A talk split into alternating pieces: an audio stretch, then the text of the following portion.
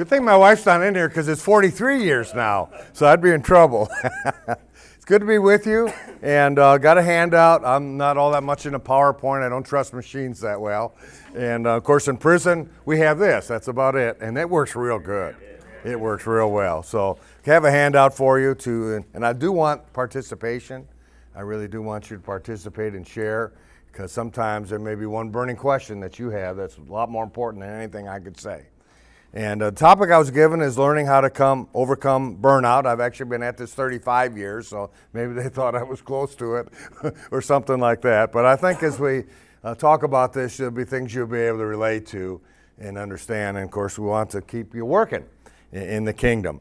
Uh, burnout is said to be caused by excessive and prolonged stress, uh, being constantly overwhelmed. I looked and tried to see what's this all about, what's the definition of it. This first part here I stole uh, from a website. I did give it credit uh, from helpguide.org. A lot of good things when you Google. And uh, first, I, I, think it's important that we define it, and then on the backside, more importantly, with the scriptures, how do we deal with it? Because God's got the answer to everything. Amen? Amen? Amen. All right. It said, You may be on the road to burnout if every day is a bad day. Did anybody here ever not have a bad day? So everyone's had a bad day, okay, but when every day is a bad day, so that might be a sign of burnout. Caring about your work or home life seems like a total waste of energy. That's one of the hallmarks of burnout. You just don't care anymore. Just doesn't really matter. Uh, you don't care, and that's a sad place to be. And as we look at some of these, you'll see some of the people we work with you know, tried things in life and are so discouraged, so beat down that they've given up. Okay, and that's where they need to be encouraged. That was the workshop we had in Alabama in February. If you're there, it was great. If not, they missed it, didn't they, Charlie? Amen. Amen. So come next year. Um, you're exhausted all the time. Uh, the majority of your day is spent on tasks you either find mind numbingly dull or overwhelming. And certainly, I think in min- this ministry, you can feel overwhelmed quite easily. Get, amen to that, or? Okay. It can be extremely overwhelming. And uh, so we'll talk about that as well. You feel like nothing you do makes a difference or is appreciated. Uh, and that can happen often in ministry. It happened with Bible characters. We'll talk some about that. The difference between stress, we all have stress in our life. I mean, that may be a definition of life. uh, and burnout is burnout may be the result of unrelenting stress, but it isn't the same as too much stress. Stress, by and large, involves too much trying to do too many things, trying to get too much done. So much has to be done and not enough time to do it. Uh, pressures that demand too much of you physically and psychologically. But stressed people can still imagine, though, that uh, if they could just get everything under control, they'd feel better. They have hope. And people without hope, what do they do? They don't care, They don't care, and ultimately, they commit suicide. They give up on life. They may go hang themselves or blow their brains out, or they may drink or drug themselves. And hope Hope Works. Hey, I heard of a place called that. Uh, but awesome place. So uh, they don't care anymore. Uh, burned out, uh, on the other hand, is about not enough. Being burned out means feeling empty and devoid of motivation and beyond caring. Sad, sad place to be. People experiencing burnout often don't see any hope of positive change in their situations. If excessive stress is like drowning in responsibilities, burnout is being all dried up, all dried and burned up. While we are usually aware of being under a lot of stress, you don't always notice burnout when it happens.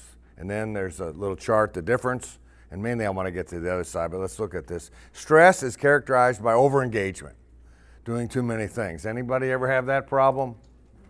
The rest of you are liars or not awake or something. We're doing, trying to do too many things, trying to get a lot done, and that's good. It's good that you're active and involved. Uh, burnout is characterized by disengagement. You just, uh, it hasn't worked. It doesn't seem to work. I don't have hope. You kind of give up. Uh, stress, the emotions overreactive, kind of hyperactive maybe. And burnout emo- emotions ultimately get blunted. You become emotionally dead and not caring anymore. Uh, stress gives you loss of energy. Burnout gives you loss of motivation, ideals, and hope. Um, stress leads to anxiety disorders. Burnout leads to detachment and depression. And we see an awful lot. I was in Reggie's class um, earlier about trauma, and I, even the first class I was in down this way by Gupton about trauma in people's life and detachment. I really think in, in working with men that are coming out, you know, there's the alcohol, there's the drugs, there's the criminal behavior, but their loneliness and detachment is really primary, uh, even beyond that. That started before they got into alcohol and drugs often, and it's one of the last things to, to end. So the connection, the community is so, so important. Getting them hanging around the right people, uh, doing the right thing, people, places, and things, and feeling that, hey, this is my new life. Initially, they'll do it, and it kind of feels good, but until it really becomes them, uh, they're, they're not really going to make it yet. Uh, stress, the primary damage is physical. Burnout, the primary uh, damage is emotional. Stress may kill you prematurely. Uh, burnout may seem like life is not worth living. Okay, let's get to the other side. Any thoughts or questions? You can check out this. It was a really kind of good article. There's a lot of, a lot of good things on Help Guide.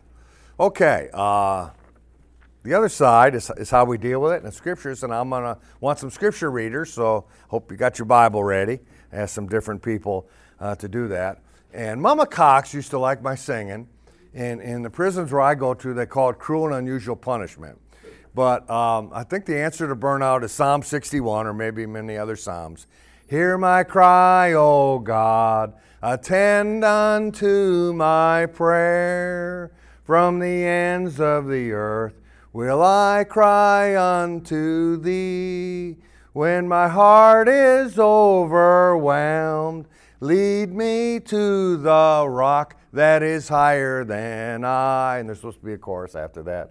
For thou hast been a shelter for me and a strong tower from the enemy. When my heart is overwhelmed, lead me to the rock that is higher than I. And then you have to boom, boom, boom with the chorus and you go on. But uh, being overwhelmed, and, and we go back to Jesus.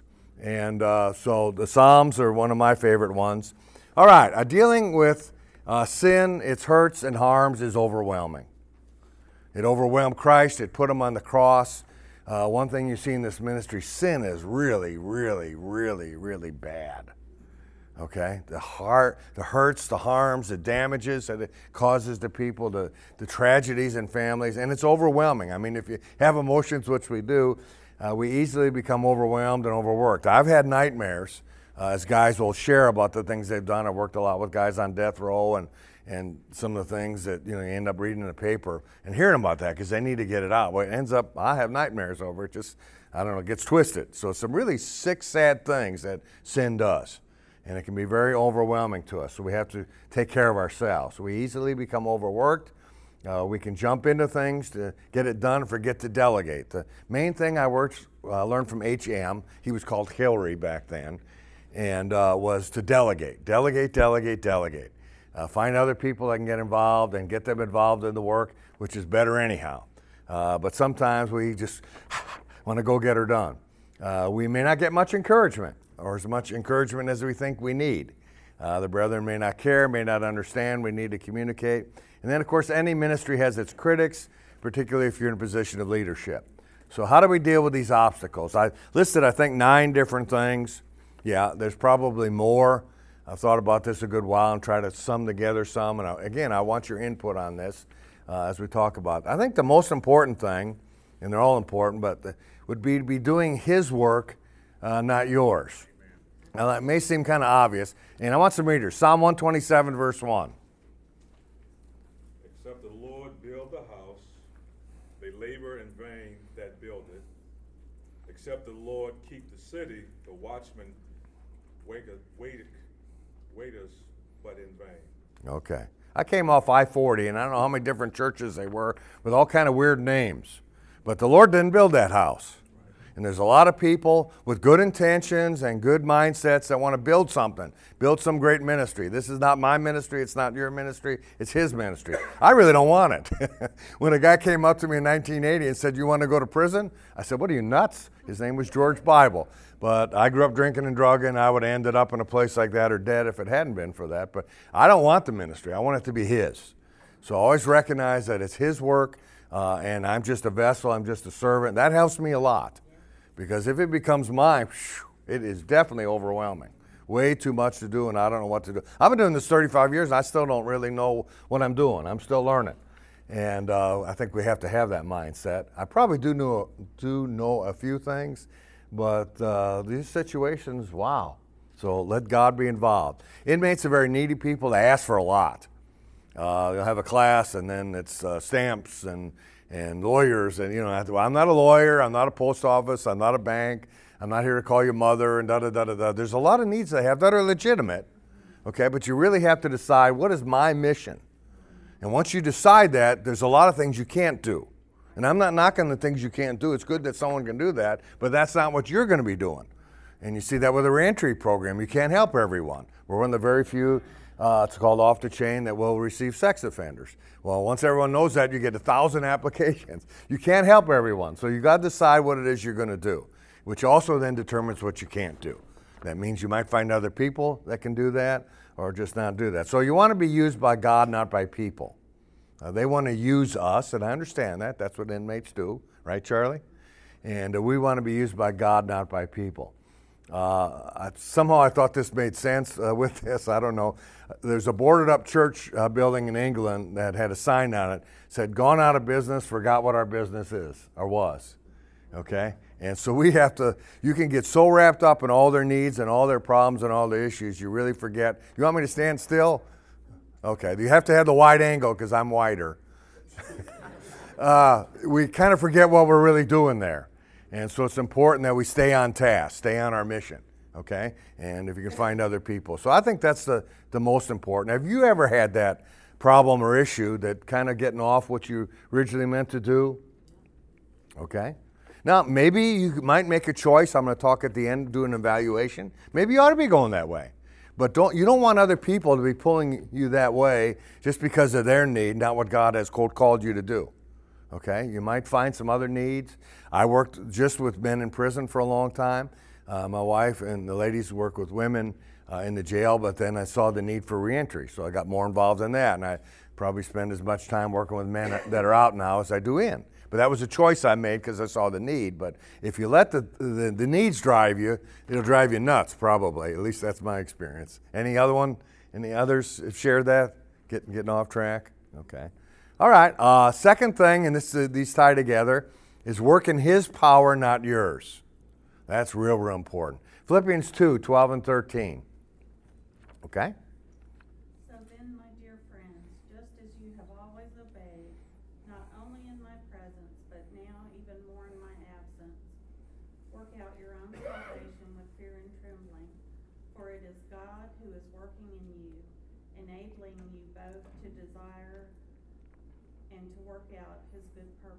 Amen. Thank you. When I first read as a young Christian verse 12, work out your own salvation with fear and trembling, that scared me. I thought, I, I can't do that. But then 13 goes with it. It's God that works in us. I work at one of the places at the reception center in Lake Butler uh, as a prison hospital, and there's a lot of people dying there, probably 15 a month. A lot of another camp I work at is Union. It's a bunch of old timers. The first state prison in Florida, so I go over and visit the old the old men. Some get out, some die. And I'm thinking I'm going to visit dying men in the hospital. What am I going to say? And I don't have an answer. I don't have a clue. But I pray and and read the scripture, and God directs it. Okay. If I was dependent on my own power or my own strength, I wouldn't even go there because I don't know what to say. But I'll go and visit with them and we'll pray and we'll read the scripture and talk a bit and listen a lot. And they always say at the end they feel better. I've even had guys say, Hey, you were Jesus to me this day. You really made an impact on my life. So it's got to be His power, His strength. And that's actually the last one. Do lots and lots of praying. Uh, listen to His strength. He provides the strength. Psalm 40, which we won't read all of, is a very good one for workers. And I really circle that one to read that tonight. It's also a really good one to work with uh, those that are incarcerated. It's a very powerful uh, psalm. Of course, the whole Bible is powerful. I, I love teaching the Psalms. Uh, the third thing is check yourself. Uh, what do you think has been my biggest problem in ministry? Now, that may, you don't know me, you might not feel comfortable saying that. What, what's my biggest problem in ministry? It's me. It's me, it's me, it's me, oh Lord, standing in the need of prayer. And I think if we're honest about ourselves, we need to look and check ourselves. Okay?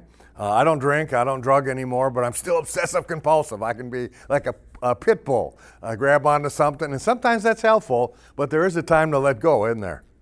Okay, so uh, we need to be checking ourselves uh, because, you know, inmates do what inmates do.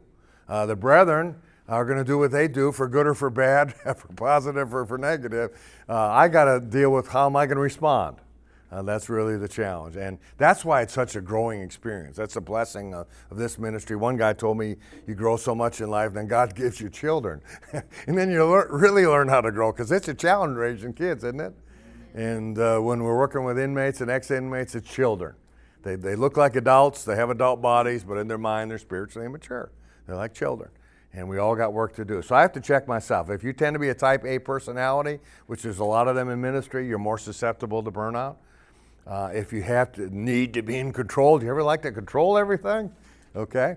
Uh, and thus reluctant to delegate, you're more susceptible to burnout. If you have perfection, oh, I can't even say that long word. Perfection, perfectionist, perfectionistic. Oh, well, anyhow, tendencies are overly critical and judgmental, which certainly doesn't work well in the church. But I really think more of yourself. If you're really down on yourself, and that's where you need a lot of encouragement and support. If you kind of beat yourself up because things don't go well, you're very much more susceptible to burnout. Uh, there are many ways to handle stress in a healthy way. We don't have time to deal with that. You can Google and find a million things. But it's supposedly said that improperly handled stress contributes to 90% of all illnesses. And I don't know that I believe that, but everything I ever saw, the number was very, very high. Okay, not dealing with stress properly. And who knows how many broken relationships. People get in fights, they get in arguments, and just the end of it because they didn't handle stress. Thoughts, comments on that? Checking yourself. Now, my best tool with that, uh, I'm jumping down, is, is working a team. Uh, Curtis is an elder at 20th Street Church of Christ in St. Petersburg. I think it's always important that we're mentoring others, but that we're ourselves are being mentored. I need someone to check me. I need a brother that knows me well enough and says, Gary, you're way off base there.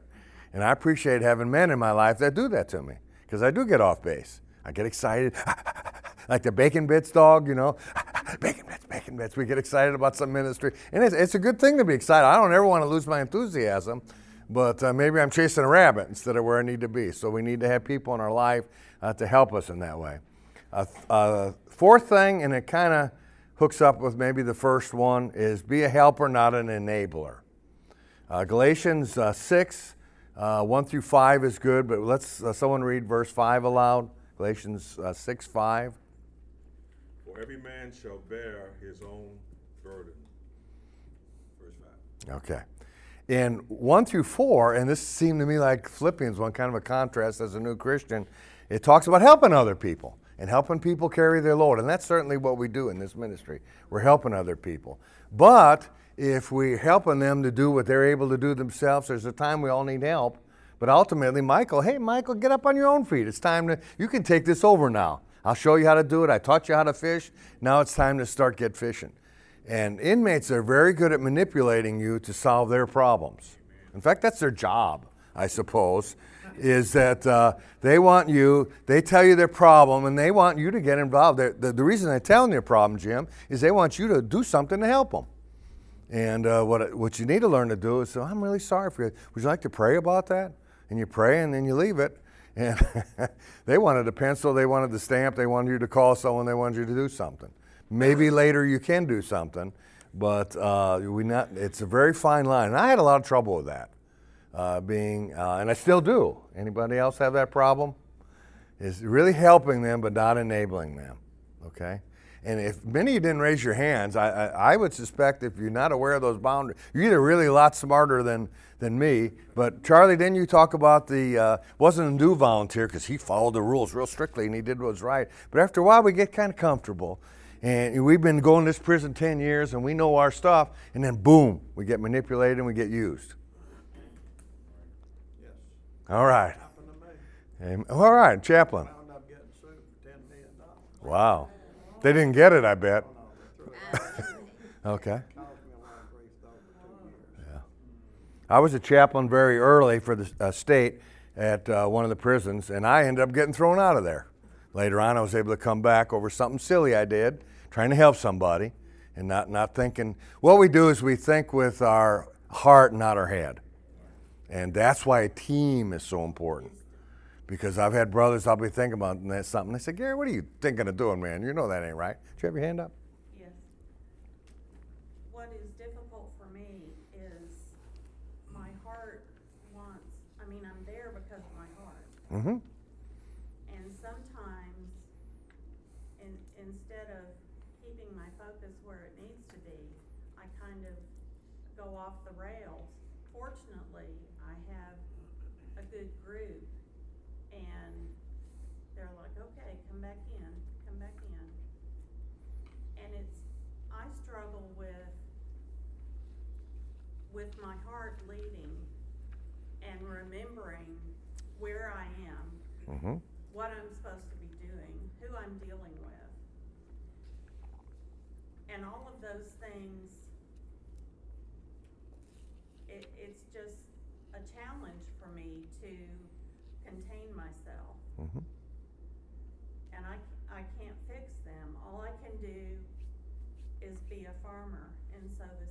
Amen.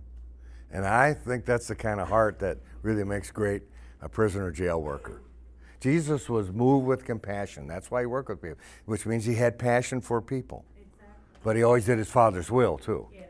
And keeping that balance is difficult, yes? Well, to piggyback off of what she said, you know, if you have volunteers, which we do, you know, one of the things, I have some ladies that have such a big heart, but they have been manipulated. Yes.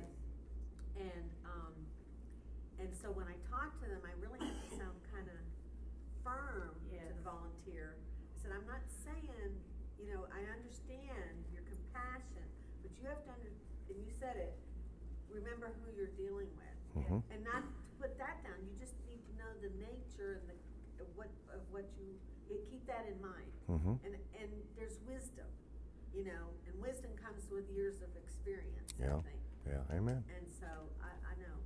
Yeah. And experience is what you get when you don't get what you want. There you go. yeah, you could do. You could be a dummy doing the same dumb thing 20 years over and not learn. Or, And I'm, I'm a retired teacher, so, you know, I go from that environment where sometimes I would be manipulated by a fifth grader or a ninth grader or something. And then I go in, into the jail system and, and I'm still trying to teach. But my heart is ahead of the Mhm. rest of me. mm-hmm. And it's, you know, I'm always saying, okay, Georgia, it's not about you. It's all about God. Amen. And you need to do it properly for these people. Mm-hmm. Amen. Because if I get in trouble, it messes up the whole group. Yep. And it messes up everybody we're trying to work. Yeah, and it affects the Lord's church. So, Exactly. so um, the reason I'm stressing this a lot is if you're being used all the time, you get burned out real quick Oh, yeah. because you're gonna you're gonna know you're feeling used, and that just what's the point of this? Another important thing is to have the team, but but having uh, uh, us volunteer coordinators, we really need to. Sometimes volunteers aren't good because they don't know how to say no, but we need to really assist them and work with them in their early period till till they learn those things. Had several hands up. Okay. I I had that problem real early on. I realized I couldn't do everything, and so I have Tulsa County Jail every Wednesday afternoon, and, and, uh, and I might have twenty guys in the class, and if I realize I've got a whole bunch of new guys, I, I say, look, fellas, I'm not here for stamps, I'm not here for phone calls, I'm not here for this or for that. I said, I'm, I'm here to bring God's word to you. Exactly. And that's the best thing that I can do for you. Yep. And, and, and you know what? The next week I may only have ten guys instead of twenty guys. That's because the ten guys who were basically gonna use me for something, they, they went by the wayside. But They it's those moved on. Ten guys that I'm there for, and that's really, really helped me. Yeah, amen, amen. And that's just a real common thing, so I think it's important. Set clear boundaries. Now, the prison's got all kind of rules, so they'll be happy to help you with that. Otherwise, they'll throw you out and you'll find out about it. Uh, needy people try to make their problems your problems. Now, I want to say one other thing. What we're talking about, I'm not talking about inmates really, though we're in prison. This is just people. And nothing I see in prison is anything different than I see outside of prison. Sometimes because they have a name and you know the DC numbers, maybe like the wart on the end of their nose. But you know, when I've learned how to work with some of these people, it helps me to work with my brethren. And I see myself in a lot of these people. Some of the problems they've had, the characteristics, the issues they've had, I can see some of that in me. And I think that's good, so we can identify with people and hopefully, you know, take the what the plank out of your eye, so you can take the speck out of your brother's eye. So we cannot fix others. That was said. Learn how to say no. Uh, initially, if you have a problem with that, you may feel guilty. Ultimately, you want to learn how to say no without uh, have, having guilt and certainly not having to explain. You don't need to give them an explanation. Uh, the longer the explanation, the more they're going to come manipulate you because you're you're apologizing about not being able to do it, and they say, "Oh, that they see that as weakness, so they're going to come at you again." Uh, I won't come the first time and get that postage stamp, but I've been here six months now. Come on, brother. Oh, make that call to my mama. She needs to send me some money. So you, they'll get you. So, all right, uh, let's move on. Learning to take time for your needs and the needs of your family. If you're not doing that, you'll definitely get burned out, including rest. Mark 6:31.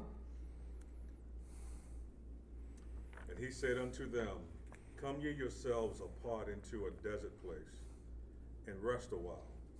For there were many coming and going, and they had no leisure so much as to eat. Okay, talking to the disciples, the apostles there, and they were working, working, working. And uh, he told them, hey, you need to rest. Uh, the Lord rested on the Sabbath day. Not that he needed rest, but there was a point for us to be taught. Uh, some of y'all know me a while, you've heard this before. When our son Matthew was little, uh, Pat, my wife, said to me, You know, the only way he's going to get to see you is if he goes to prison because I was a minister and I was excited and I was going to get this great ministry going, and I was going to seven prisons seven days a week. And uh, you know what? Your wife is right, man. she's always right. You don't want to admit that to her, but she's always right. And that was good. I really appreciate her doing that. And so I backed off some things and got involved with him with Boy Scouts and some other activity. But it is our God given responsibility. Yes, sir. But I think that's a lesson that we all have to learn. Jesus was telling his disciple that you need to come apart physically before you come apart. And we Amen. have To learn that if we don't set time to rejuvenate or to get renewed or to get uh, rebuild, then we will come apart in the other parts of our life. Amen. Yeah, definitely. And you've seen that. We've all heard of the sad stories of ministers in the church, uh, working in and somewhat working in their own power. But we got. I have to get my strength time. I've got to spend my time in my Bible reading. I've got to get my devotionals. I need to come to workshops and get some messages. So we need to take care of that. It. Yeah, Charlie. If I could redo one thing, in the many, many years I spent in jails and prisons, I would spend more time with my family.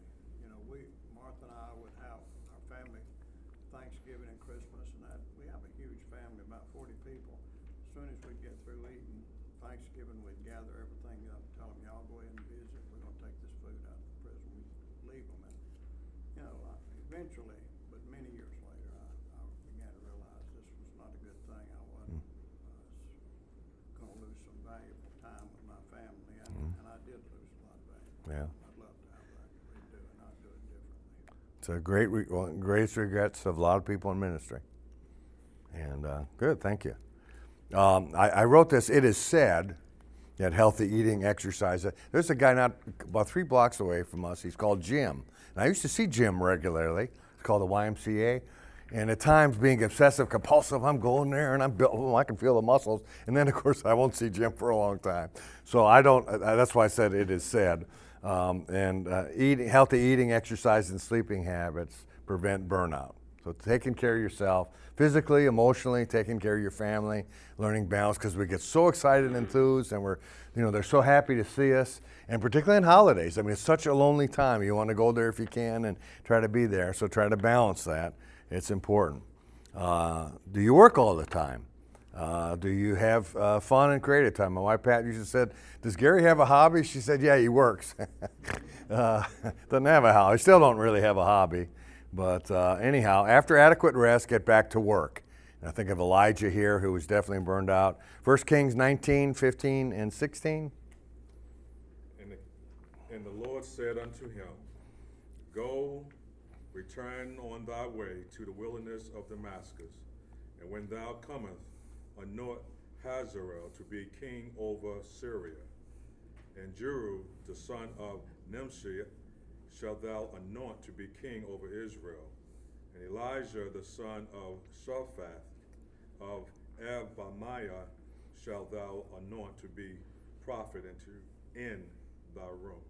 Well, Curtis got the hard one, didn't he? all them names.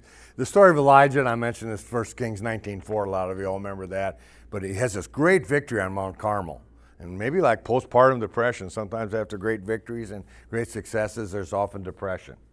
And uh, then Jezebel threatens him, of course, and he runs and runs and runs, and he's all tired out, and he gets fed and all that. And then 1 Kings 19.4, he wants to die. He just wants to die, which is so opposed to a great victory, but that's human nature. James 5.17 says he's a man with a like nature as of us. So he, he has the same emotions that he dealt with, Elijah, the great Elijah, as we would deal with. And he got very, and the thing was, he felt so all alone. And I always forget whether it's six or 7,000 that had not bowed the knee, the Lord said. And people tell me, and I still forget that. But anyhow, anyone remember which one it was, six or 7,000? The Lord said, have not bowed the knee. Seven? Okay, thank you. Thank you, Max. 7,000 and not bowed. But he felt alone. Do you ever feel alone? Okay, even in ministry? Okay. A team is very important, but sometimes it is very lonely work. Did Jesus feel alone? Elijah, Moses, I mean, it's very common in ministry to feel alone. But in that story of Elijah, he was asked a question like, why are you here? Mm-hmm. And some of us get stuck in a place and we, we get asked that question, why are you here? Have you forgotten what God has done for you?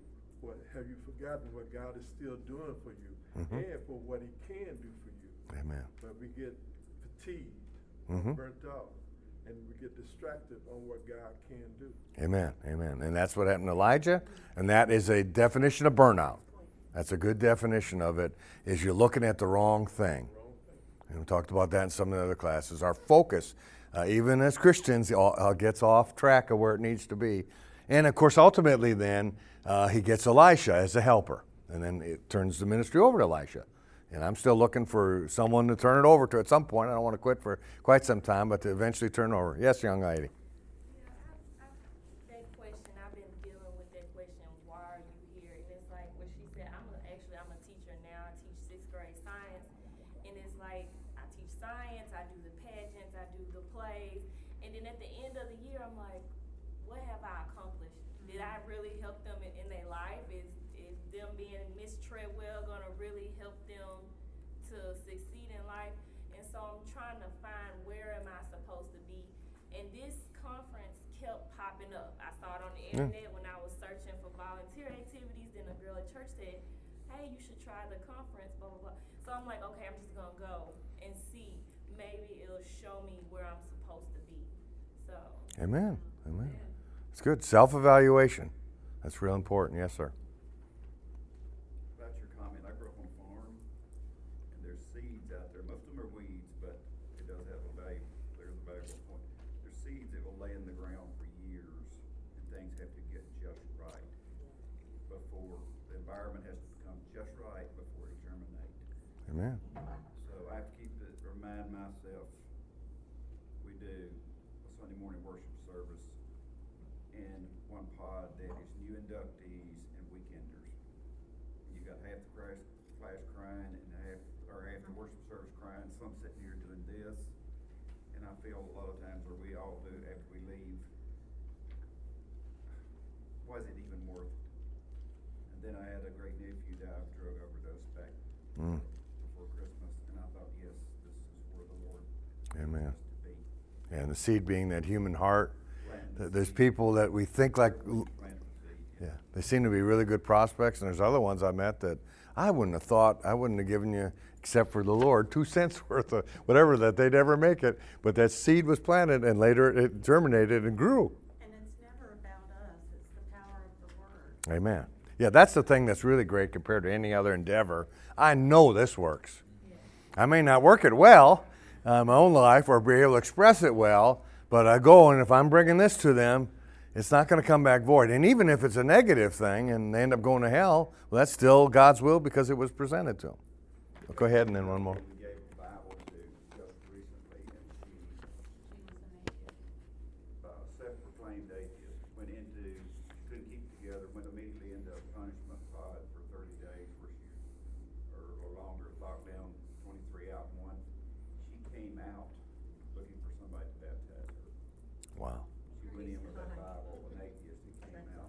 Amen. Awesome. That's what's so exciting about this ministry. See some people that seem so far from hope, and the Word of God gets in them, and you watch it transform their life, and you stand back and go, wow. Then you watch them teach others, and they convert others, and then, then you're a grandpa in the faith. It's kind of having kids. Yes, sir. You said you work with fifth graders, Sixth grade. sixth graders, and then you said plant the seed. Uh, Later on in life, those sixth graders will become adults, and you have no idea what you planted in them. And the same is true in congregations. You have no idea how much has been planted, how many have been helped, and you will never see all of what you've done. But just be patient, stay where you are. Yeah. Keep on working. Don't get burned out. Be steadfast and movable. And later on, uh, God will give you the reward. Amen. And the focus on self. Um, uh, I guess I had this down later, yeah. And later down under the team, it said, We tend to focus on ourselves and exaggerate our problems. God reminded him he was not alone and sent him Elisha. Uh, the Lord then sent him out in twos. That was later on. But he put him back to work. Said, Don't sit around and mope all day. You've had enough of your pity party. Uh, I took care of you. I remember who I am and get back to work. And so sometimes we have to do that as well. So having a balance there. Our, our expectations realistic and clear. Uh, that's real important. Uh, I went in, the first prison I went to in 1980, I thought, wow, these guys kind of got it together. A little love, little support, little teaching, they'll do fine. Boy, was I far from wrong. They did fine in a structured environment called prison. But they got out, and Reg- Reggie's class was so good. All these things that they faced were overwhelming to them. So, you know, if I had all that and didn't have the Lord, I'd get stoned too. Why not? I mean, you got all this child support, you got all this. So, are our expectations realistic? Uh, we go into ministry with high expectation, that's good. Uh, I think only our experience will ultimately show what, what is realistic or what we can do, depending on the population we're working with, depending on how often you get to see the kids or whether you're in jail. I have long timers, guys I've known 30 years, so that's kind of nice, but we often don't get that. Uh, I think it's important to, to reevaluate on a regular basis. And I do better with that if I have one of my elders or mentors or someone to help me do that. Because I don't see things, I have glasses and I really see poorly. And sometimes spiritually, emotionally, I see poorly with or without glasses. So I need somebody with some wisdom that can give me clarity on what I'm thinking. Because sometimes my expectations still aren't realistic. So it's really important having that team. Uh, so seek some oversight. Uh, I think of, of Peter, and uh, maybe I'm making too much of this. He goes back fishing, but he lost his leader.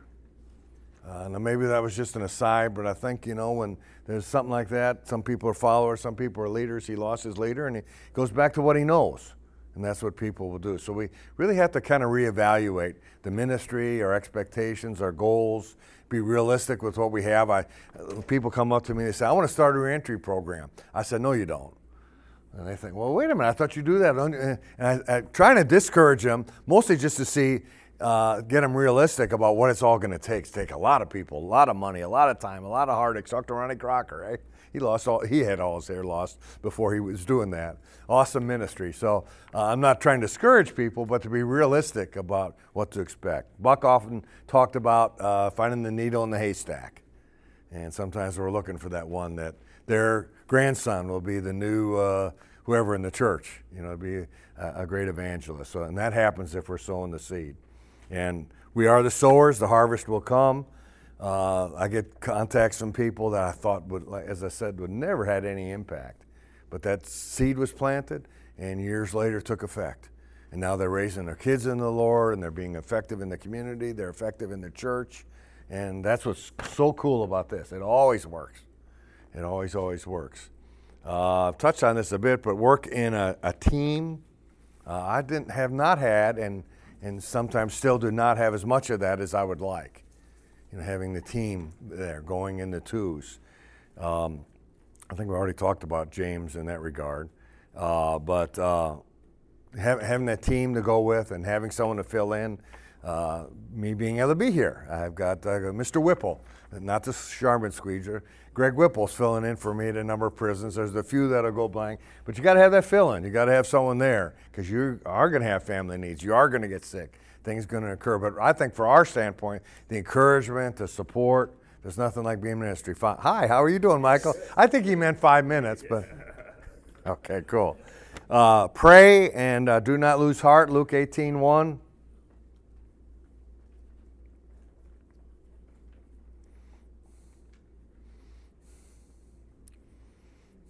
They're all looking to you, Curtis. Curtis doesn't have to do them all. Anybody can. I got it. Okay, good. Thank you. And he spake a parable unto them to the end that they ought always to pray and not to faint, saying there was in a city a judge who feared not God and regarded not man. How far do I go? Well, you, you hit it. Uh, and read, read the whole context of it, but always be praying. Always be asking God to direct you, to help you, to show you. And uh, I always do that when a guy said, Can I ask you a question?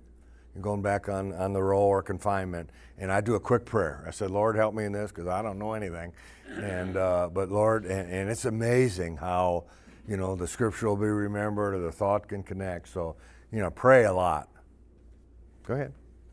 Well, this is, um, we have two little granddaughters, and every so often we'll get them for a few days. And the last time we had them, one of the days was a Friday, and they said, Granny, are you going to jail tomorrow? And I said, no, we don't get to go to jail tomorrow because they were having a special program. And when, whenever they're there and Granny has gone to jail that day, at dinner, they'll say, well, Granny, how were your ladies today? What did you study today?